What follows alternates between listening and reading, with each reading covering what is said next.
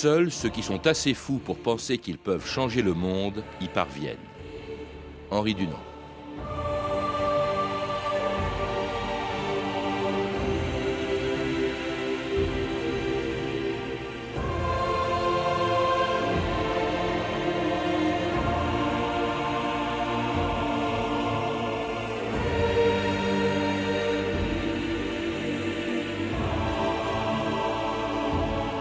2000 ans d'histoire.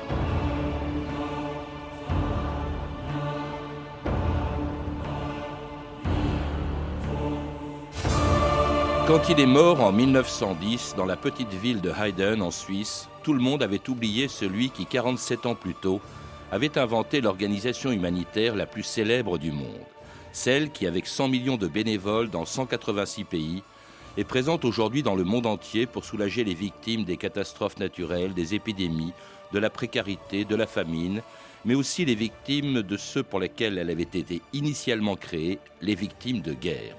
C'est d'abord pour elle qu'Henri Dunant avait inventé la Croix-Rouge. Certes, l'idée de soigner les blessés sur les champs de bataille, quelle que soit leur nationalité, n'était pas nouvelle. En 1745, au soir de la bataille de Fontenoy, quand un officier avait demandé à Louis XV comment il, fallait traiter les ennemis blessés, comme les autres, avait répondu le roi, car du fait qu'ils sont blessés, ils ne sont plus nos ennemis. Mais il a fallu attendre 150 ans encore pour qu'au lendemain d'une autre bataille, le vœu de Louis XV devienne une réalité. C'était il y a tout juste 150 ans en Italie du Nord, lorsque le 25 juin 1859, à Castiglione, Henri Dunant découvrait dans un hôpital de fortune les blessés qui avaient été ramassés la veille sur le champ de bataille de Solferino. Bienvenue à Castiglione. On arrive de partout, français, autrichiens, hongrois, croates, et pas un seul interprète. Je savais que la guerre était terrifiante, mais jamais je n'aurais pu imaginer ça. On ne peut pas continuer comme ça, on manque de tout, de médicaments, d'infirmiers, de matériel chirurgical, je n'ai même pas de bloc opératoire. Allez montrer à M. Dunant comment est organisé le travail au dispensaire. Si, dottore. Donnez-moi du fil et Ici, le docteur Appia a mis les soldats francesi. Et dehors, les blessés autrichiens. Luigi Si Installez dans l'église les blessés les plus gravement atteints. Et à l'extérieur, les plus résistants. En les mélangeant Ah, mais le docteur Appia a dit que les soldats francesi devaient être placés dans l'église et les autrichiens à l'extérieur. Ce sont les blessés de guerre, plus des soldats. Des frères d'armes. Vous comprenez? Tutti fratelli. Si. È vero, signore. Sono tutti fratelli! Tutti fratelli! Tutti fratelli! Gérard Jéguer, bonjour. Bonjour. C'était il y a 150 ans, tout juste, Henri Dunant découvrant à Castiglione les horreurs de la bataille qui s'était déroulée la veille à Solferino. Vous le rappelez dans le livre que vous lui avez consacré aux éditions de l'Archipel. C'est là qu'Henri Dunant eut l'idée de ce qui allait devenir la Croix-Rouge, épouvantée par le nombre des, blessés et surtout euh, par la façon dont ils étaient traités. C'était une des batailles les plus meurtrières de l'époque. Oui, c'est ce qu'il faut retenir, effectivement, mais l'opinion ne s'en rendait pas vraiment compte à ce moment-là. Euh, toute bataille euh, était faite pour une victoire. S'il y avait une défaite à la clé, on n'en parlait pas trop. Lorsqu'il y avait une victoire, on ne parlait que du beau côté des choses. La victoire est jolie. Mais derrière cela, derrière le rideau de scène de cette victoire, il y avait des horreurs, effectivement, et jamais comme à Solferino ce 24 juin 1859, euh, en effet. Alors, il avait alors 31 euh, ans, il est né à Genève, vous le rappelez, en, 1828, d'un père négociant et, d'une mère euh, très pieuse, des parents qui ont beaucoup marqué, qui sont pour beaucoup dans sa vocation de philanthrope, Gérard Jaguer.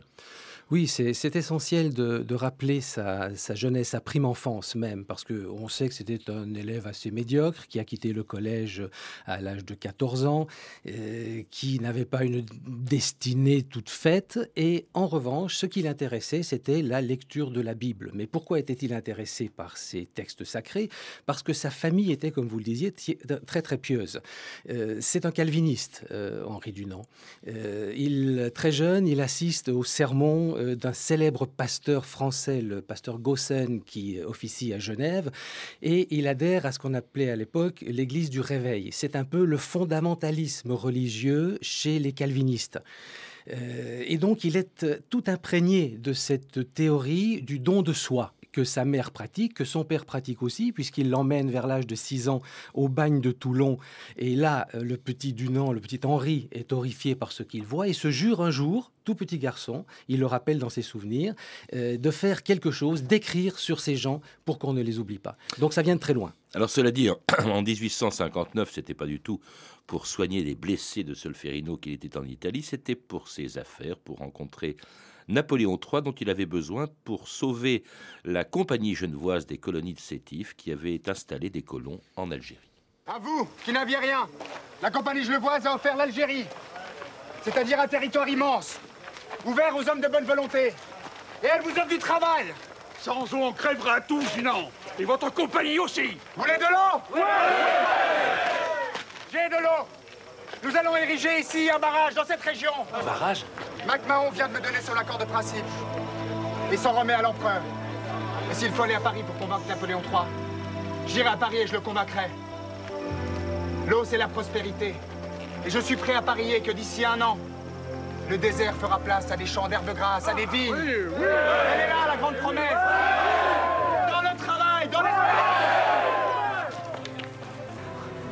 Alors la Croix-Rouge a rendu Henri Dunant tellement célèbre qu'on oublie parfois qu'avant d'être un philanthrope, Henri Dunant avait d'abord été un colon, Gérard Jéguer, un colon suisse en Algérie. Oui, c'est doublement euh, curieux. Euh, on parle rarement de l'histoire coloniale euh, en Suisse, et, et, a fortiori de l'homme d'affaires ou du colon qui était avant le philanthrope Henri Dunant. Mais je crois que tout est lié et que le philanthrope en question, on le verra tout à l'heure, ne serait jamais, ne se serait jamais révélé s'il n'avait pas d'abord passé par l'Algérie. Euh, et c'est euh, dans les années qui ont précédé, travaillant d'abord pour une banque genevoise euh, qu'il envoie dans ces nouveaux territoires pour en fait organiser la sédentarisation des colons suisses. Et petit à petit, quelques années plus tard, il va finir par se dire c'est une bonne affaire. Euh, il n'avait pas de perspective professionnelle vraiment, hein, donc il se tâtonnait un peu. Et là, il se découvre cette, euh, cette vocation. Alors, il va beaucoup investir à titre personnel, bien sûr, mais aussi il va euh, demander l'aide d'un certain nombre de financiers, je ne vois en particulier, qui vont le suivre dans cette aventure. Alors, cette aventure va mal finir et ce sera le démarrage, si vous voulez, de l'idée de la Croix-Rouge, puisque mm. ce qu'on vient d'entendre est tout à fait vrai, même si cinématographiquement parlant, c'est un peu romancé. Mais c'est parce qu'il a voulu rencontrer à toute fin l'empereur Napoléon III pour lui quémander de nouvelles terres et des puits parce qu'il manquait d'eau dans son euh, euh, dans son affaire, euh, dans son administration coloniale, qu'il se dit euh, il faut que j'aille à la tête de l'État pour obtenir ce que enfin euh, j'ai besoin d'obtenir. Et il, prêt à partir pour Paris, il apprend que l'empereur est en Italie du Nord. C'est le début de la deuxième guerre euh, d'unification de, l'Italie. Et donc, au lieu de partir à Paris, il descend du côté du lac de Garde, où, a lieu, où ont lieu les premières batailles. Et c'est là qu'il compte rencontrer l'empereur, toujours sans arrière-pensée humanitaire, bien entendu. Alors, il découvre pas, il rencontre pas l'empereur. Il était venu d'ailleurs avec un, livre extrêmement élogieux sur Napoléon III, même obséquieux sur Napoléon III. il essayait vraiment de, il le comparait à Charlemagne, etc., de, s'attirer ses grâces. Mais euh, quand il arrive en Italie du Nord, il ne rencontre pas euh, l'empereur, mais en revanche, il découvre à Castiglione les horreurs de la guerre au lendemain de la bataille de Solferino. Hier, Louis Appia a réalisé 37 amputations. Dans le même temps, on a déploré 67 décès. Gangrène, scorbut et septicémie ont raison des survivants. Par crainte des épidémies, nous n'enterrons plus les corps, nous les brûlons, comme j'ai appris à le faire en Algérie. Malgré tous nos efforts, le dispensaire est prêt à imploser. Nous manquons de tout, de médecins, d'infirmières, de médicaments, de morphine surtout. Les blessés sont opérés et amputés à vif. Difficile de croire que tout cela se déroule à quelques jours de Genève, de la paix et de l'opulence. Mais qui est au courant? Et combien de temps le monde vivra-t-il dans l'ignorance? C'est affreux ce que voit euh, Dunant et d'ailleurs tous les témoins présents à Solferino. Il n'était pas présent à Solferino, hein, vous le rappelez, Gérard Jäger. En effet. Il est arrivé le lendemain dans les environs de Solferino, là où étaient soignés les blessés de la bataille. Tout à fait. Alors, ce, ce qui est curieux, et c'est intéressant de le rappeler, c'est qu'à cette époque-là, euh, les batailles, j'allais dire, étaient publiques. C'est-à-dire qu'on avait des touristes qui venaient assister aux batailles sur les promontoires euh, avoisinants. Euh, Dunant, sachant que l'on bataillait dans cette région, était prêt à y aller, bien sûr, pour rencontrer l'empereur, on l'a dit. Il arrive trop tard, parce que sur la route, c'est encombré, euh, on, ne, on ne laisse pas passer. Et finalement, euh, il arrive après la bataille. Et toujours courant après Napoléon III, qui lui déjà est parti beaucoup plus loin, il se rend compte effectivement que sur sa route, il y a des hommes en train de mourir que l'on ne soigne pas. Et là, c'est sa fibre, si vous voulez, euh, philanthropique des origines, c'est son enfance qui revient, c'est toute son éducation maternelle. Et il se dit, on ne peut pas laisser faire. Donc, euh, tant bien que mal, il prend une main pour réconforter un blessé, euh, il lui prêche un peu la bonne parole pour l'apaiser, mais c'est tout ce qu'il peut faire. Et lorsqu'il arrive à Castiglione, qui est la ville voisine la plus importante, là alors c'est le choc véritablement.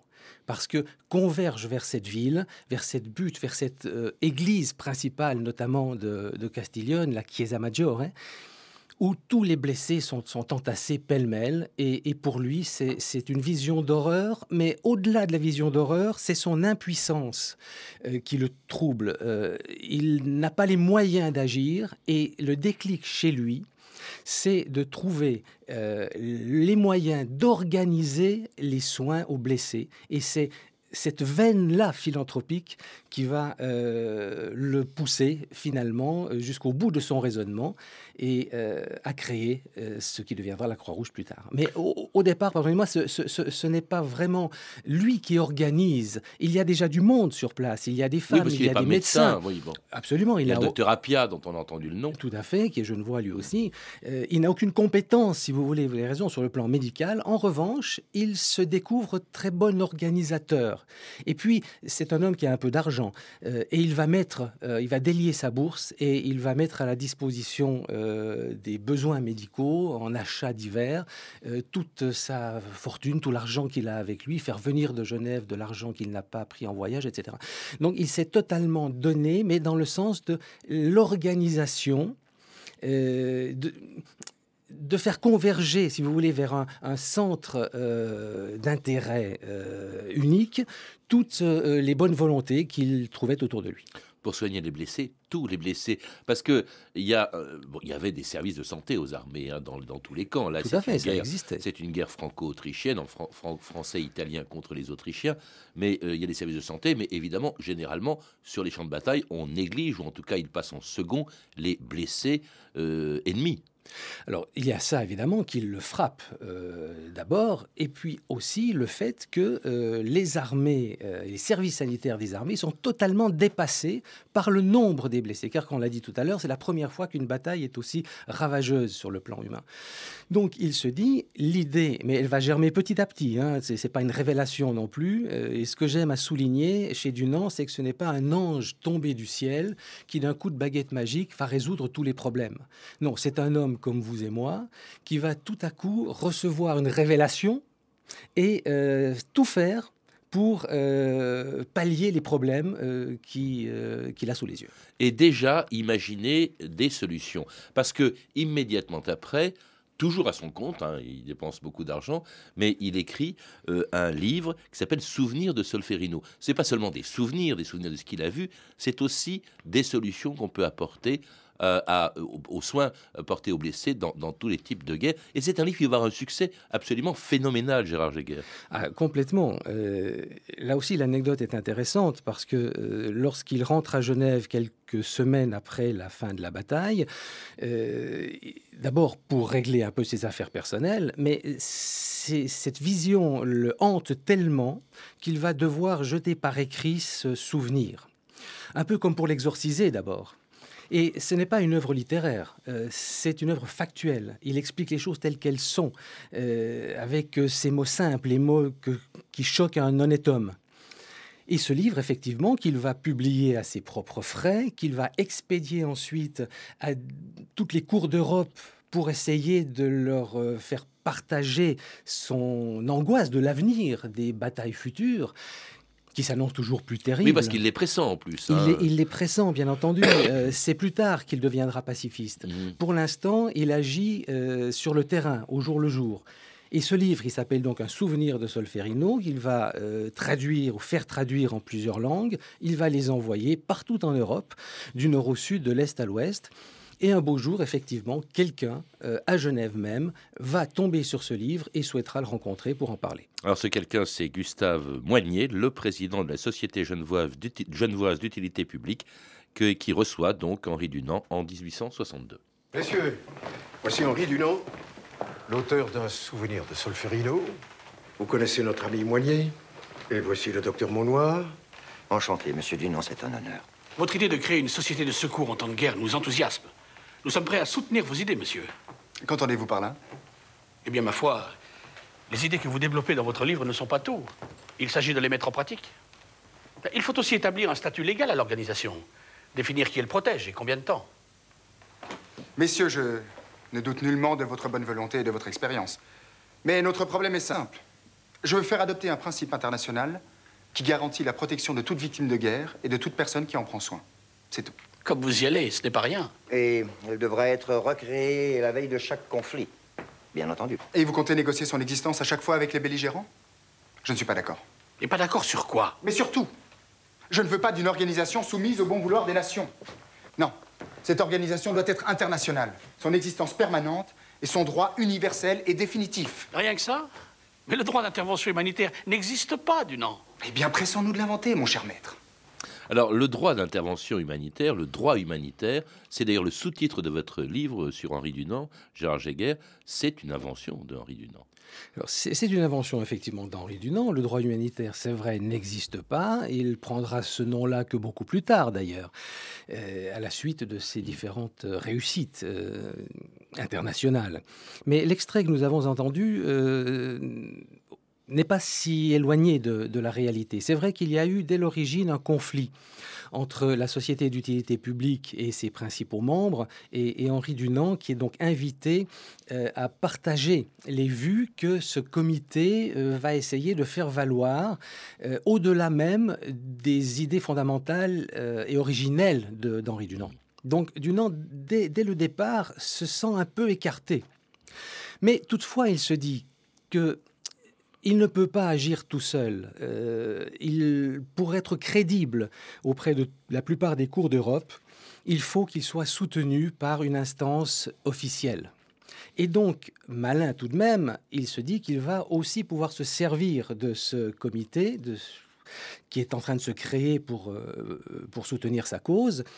Mais euh, en dépit des hum, divergences ou des restrictions que le comité va euh, lui adresser, lui sait qu'il va pouvoir aller plus loin, très vite, le plus vite possible. Alors que le comité va temporiser, notamment sur la neutralisation euh, des secours euh, sur le champ de bataille. Oui, ça c'est l'idée qui, qui, euh, qui, qui trouve beaucoup d'opposition, même dans le comité, en dehors du comité. Il y a par exemple cette, fait, cette oui. femme qui a joué un grand rôle, parce que l'idée de sauver ou d'aider, de secourir les prisonniers, quelle que soit leur nationalité, euh, pendant une guerre, c'est pas nouveau, on l'a déjà vu, j'avais cité euh, tout à l'heure euh, Louis XV, vous citez vous-même dans votre livre Cyrus, hein, il y a 2500 ans, Bien qui entendu, demandait qu'on épargne et qu'on soigne les prisonniers ennemis, et il y a eu cette femme, Florence Nightingale, qui l'avait fait aussi cinq ans avant Dunant, pendant la bataille de Crimée. Ce qu'il y a de nouveau, c'est une organisation, on l'a entendu, permanente d'abord. Donc elle existe en temps de paix.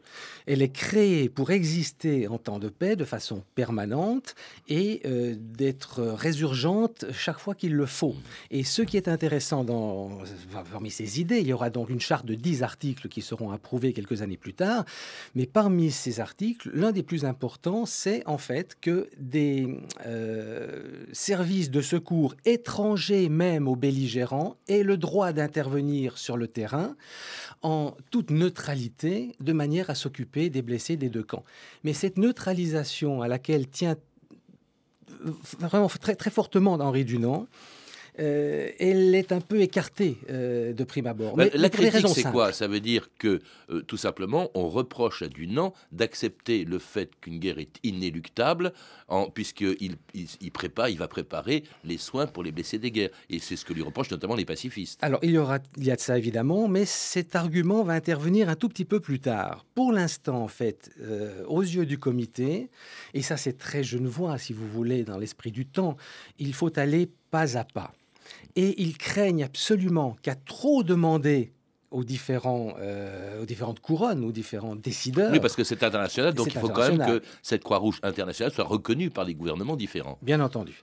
Donc, pour, euh, par crainte, je dirais, euh, de ne pas être entendu ou par crainte de certaines réticences, il se disait nous allons mettre de côté un certain nombre de, de demandes qui nous paraissent aujourd'hui tout à fait impossibles à réaliser notamment cette fameuse neutralisation, euh, parce que ça n'était pas dans l'esprit du temps. En fait, ça, n'est pas une question politique, c'est une question de stratégie de la part des, euh, du comité. Mais du non, lui, pas du tout de cet avis-là. Et il va partir, comme vous le savez, tout seul à Berlin notamment pour plaider sa cause, parce que c'est un pays euh, très en avance, proche de ses idées. Et là, il va parler de la neutralisation et il va ajouter cet article au texte officiel du comité. Et tous ces articles seront décidés et finalement, il aura eu gain de cause. De ce comité qui prévoit un peu tout, d'ailleurs les, les statuts, en tout cas en partie, une partie des statuts de la future Croix-Rouge, qui s'appelle la Croix-Rouge à cause du drapeau suisse. Euh, c'est pas du tout un emblème religieux, vous le rappelez, euh, Gérard Jéguer, c'est le contraire du drapeau suisse, c'est-à-dire la croix rouge sur un fond blanc, alors que le drapeau suisse, c'est l'inverse. Voilà, ce sont les couleurs inversées, effectivement. Donc, elles sont discutées dès la première convention de Genève, qui, je le rappelle, sera signée en 1864, euh, le 22 août. Et parmi ces articles, l'emblème n'existe pas encore. Enfin, il n'est pas stipulé tel quel. Mais il est notifié tout de même pour une discussion future. Mm. Et ce ne sera en réalité, même, même si sur le terrain, euh, de fait, la Croix-Rouge va intervenir et exister tout de suite, ce sera qu'en 1906 qu'elle sera intégrée au statut de, euh, de l'institution. Il faut rappeler que ça, euh, même si ce n'est pas un emblème religieux, il est évident que la Croix-Rouge pouvait difficilement intervenir avec son emblème dans les pays musulmans, et c'est la raison pour laquelle aujourd'hui, ça s'est passé plus tard, mais euh, le mouvement s'appelle le mouvement international de la Croix-Rouge et du Croissant Rouge. Le Croissant Rouge, en fait, c'est l'équivalent musulman dans les pays musulmans de, de, la Croix-Rouge. Alors évidemment, vous l'avez rappelé, il a fallu aller obtenir le soutien d'un certain nombre de pays, des pays que l'on retrouve, vous l'avez dit aussi, le 22 août 1864 à la signature de la Convention de Genève, l'acte de naissance de la Croix-Rouge. Messieurs, aujourd'hui, nous devons faire naître un ordre absolument nouveau dans l'histoire du monde. Un ordre qui introduit la charité dans le droit des peuples. Nous sommes appelés à soutenir l'essor d'une entreprise humanitaire universelle. Cette idée, messieurs, je vous en prie, cette idée, cette idée juste, devra être construite d'une manière si solide que personne ne pourra plus la considérer comme une utopie. Je vous en prie, messieurs. Ne laissez pas tomber dans le silence le cri de douleur que les peuples vous adressent. Article 1. Les militaires blessés ou malades seront recueillis et soignés, quelle que soit leur nationalité. Les ambulances et les hôpitaux militaires seront protégés et respectés par les belligérants. Et c'était l'article 1 de cette convention de Genève par laquelle 16 pays donc signaient les statuts de la Croix-Rouge, la Croix-Rouge qui aujourd'hui alors euh, a, euh, des, est présente dans 186 pays, presque tous les pays du, monde. Il y a 100 millions de bénévoles. Bref, c'est une entreprise considérable qui est donc née euh, essentiellement grâce à Henri Dunant. Ce qui est pathétique dans votre livre, Gérard Jéguer, c'est que trois ans après la signature de cette convention de Genève, voilà que Henri Durand et Dunant pardon est chassé de la Croix-Rouge et puis alors on va l'oublier pendant des années. Hein. en 67, il en est chassé parce que ses affaires en Algérie ont fait faillite. Oui, c'est tout à fait pathétique. 1864, euh, signature de la première convention. 1867, faillite d'Henri Dunant. Euh, à partir de cette date-là, euh, tous ces créanciers, évidemment, vont le pourchasser. Il y aura procès, ça va durer 15 ans environ, jusqu'à ce que la justice genevoise décrète qu'il n'était pas totalement responsable. Mais pendant cette période-là, il aura vécu l'enfer. D'abord, un enfer moral, et puis un enfer aussi matériel. Mais moral parce que euh, dès la faillite de 67, euh, tous ses amis, euh, je ne vois en particulier, ceux qui avaient créé le, comité et, la Croix-Rouge, vont l'écarter. Gustave Monnier, qui était justement un des fondateurs de la Croix-Rouge, qui s'était intéressé à Henri Dunant, qui était brusquement se met à écrire une histoire de la Croix-Rouge. Il est le premier à l'avoir fait le nom de Henri Dunant n'est même pas mentionné. Voilà, c'est assez terrible, bien entendu. Alors on dira que c'est une histoire d'homme, sans doute, mais Dunant euh, va la trouver, pour parler euh, simplement, saumâtre. Euh, et ça va le blesser. C'est bien davantage que ça. ça. va le blesser. D'abord parce qu'il est physiquement éliminé, c'est-à-dire qu'on décrète qu'il ne fait plus partie de l'institution. Entre deux, n'oublions pas qu'il y a la guerre franco-allemande de 1870. Et voyant que... Euh, alors, il s'exile en France à ce moment-là. Il quitte Genève, il s'installe à Paris, il vit de petits expédients, il rencontre une femme qui va le soutenir financièrement, Léonie Kastner. Et euh, pendant la guerre, il va être très actif, mais en parallèle de la Croix-Rouge officielle, la Croix-Rouge mmh. française officielle, euh, qui est encore assez mal organisée. Et se rendant compte de cela, ne pouvant pas intervenir directement auprès de l'institution dont il n'est plus membre, il va créer une sorte de Croix-Rouge parallèle qui pendant deux à trois ans va officier en essayant de boucher les carences, de rafistoler les manques, etc. Et puis ensuite, il va se retirer de nouveau et euh, définitivement, je dirais, dans, un petit, euh, dans une petite ville euh, sur les hauteurs du lac de Constance, en Suisse, vous l'avez dit tout à l'heure, et c'est là qu'il va essayer de euh, se faire réhabiliter. Euh, en... Oui, mais enfin, on l'avait complètement oublié. Euh, votre livre, en fait, c'est le récit d'un homme, qui, d'un journaliste suisse, qui le rencontre, qui le retrouve. Tout le monde croyait qu'il était mort depuis longtemps, en 1895, à Hayden, et auprès duquel il va rappeler ses souvenirs. Voilà, c'est la magie de l'histoire aussi. Hein. C'est vrai que tout le monde le croyait mort, l'opinion l'avait oublié, Moigné et les autres du comité avaient tout fait pour cela d'ailleurs. Et dans cette petite ville, lui, pendant ce temps-là, essayait de réunir des documents pour écrire sa version mhm. de euh, l'histoire de la Croix-Rouge. c'est 30 ans après qu'il l'ait créé, hein, c'est fou. Précisément. Et donc ce journaliste que vous citez très justement arrive à point nommé pour l'interviewer et ça va être le déclenchement euh, dans le monde entier. Tout le monde va être tout à fait étonné euh, de savoir qu'il est encore vivant et tout à coup, pris de remords sans doute aussi, ils vont essayer de se rattraper jusqu'à ce qu'en 1901, euh, on lui décerne le premier prix Nobel de la paix. Hmm. C'est assez pathétique. cela dit, il, n'y va même pas. Euh, il reste euh, renfermé sur lui-même. Il sort même pas de sa chambre, en tout cas de ah, Il est très aigri. Il est extrêmement aigri et, donc il, meurt en, 1910. C'est assez triste pour un homme qui a fondé la plus grande entreprise, organisation humanitaire de l'histoire, une des premières aussi, la première. La première, effectivement. C'est vrai que c'est assez triste, mais aujourd'hui on a l'ombre et la lumière, et je trouve que c'est ça qui est intéressant. C'est du moins ce que j'ai essayé de montrer, c'est que Henri Dunant est un homme providentiel, c'est vrai mais aussi un homme qui a beaucoup souffert. Il nous ressemble donc, et c'est en cela sans doute euh, qu'on l'aime, et c'est pour cela qu'on l'aime, et c'est là son plus grand mérite. Merci Gérard Jéguer. Pour en savoir plus, je recommande la lecture de votre livre, Henri Dunant, l'homme qui inventa le droit humanitaire. Un livre qui vient de paraître aux éditions de l'Archipel avec la participation de la Croix-Rouge française, à laquelle d'ailleurs sont versés une partie des droits d'auteur.